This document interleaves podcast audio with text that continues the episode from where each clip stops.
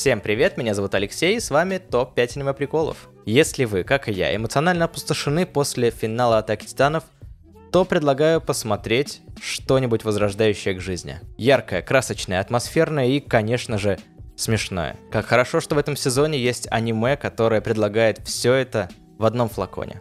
Монолог фармацевта.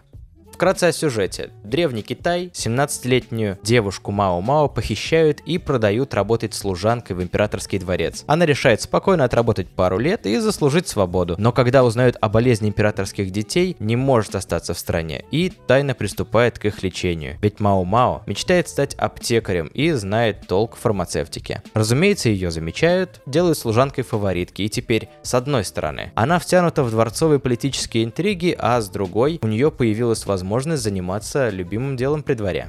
Когда мы готовили выпуск с лучшими аниме осени, так вышло, что это аниме еще не успело появиться на экранах. И нам стали писать, чтобы мы обязательно не пропустили монолог фармацевта. И не зря. Но обо всем по порядку.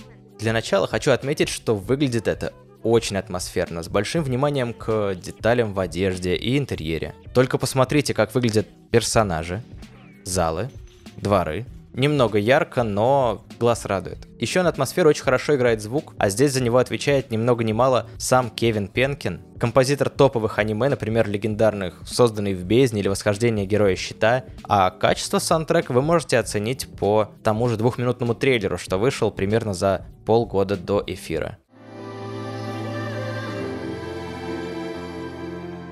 И переходим к двум главным причинам смотреть монолог фармацевта. Во-первых, это обаятельные персонажи, которые влюбляют в себя с первого появления в кадре. У нас есть очень яркая, эксцентричная Мао-Мао, которая вынуждена прятаться за напускной вежливостью и которую интересуют только лекарства и яды. Также есть глава дворцовой прислуги, эдакий соблазнитель-интриган, который восхищен главной героиней и в то же время не может смириться с тем, что его чары совершенно не действуют на Мао-Мао. И еще куча второстепенных запоминающихся персонажей. Во-вторых, тот факт, что Мао-Мао простая девушка, не вписывается в придворную жизнь, и это очень весело. Аниме умело балансирует между буффонадой с комедийными вставками, неловкой романтикой и немного триллером, где не до конца понятно, кто при дворе друг, а кто враг. И наш рейтинг 7,8 определенно рекомендовано к просмотру. Напоминаю, что с лучшими аниме осеннего сезона можно ознакомиться в этом видео, а рецензии на все остальные аниме этого сезона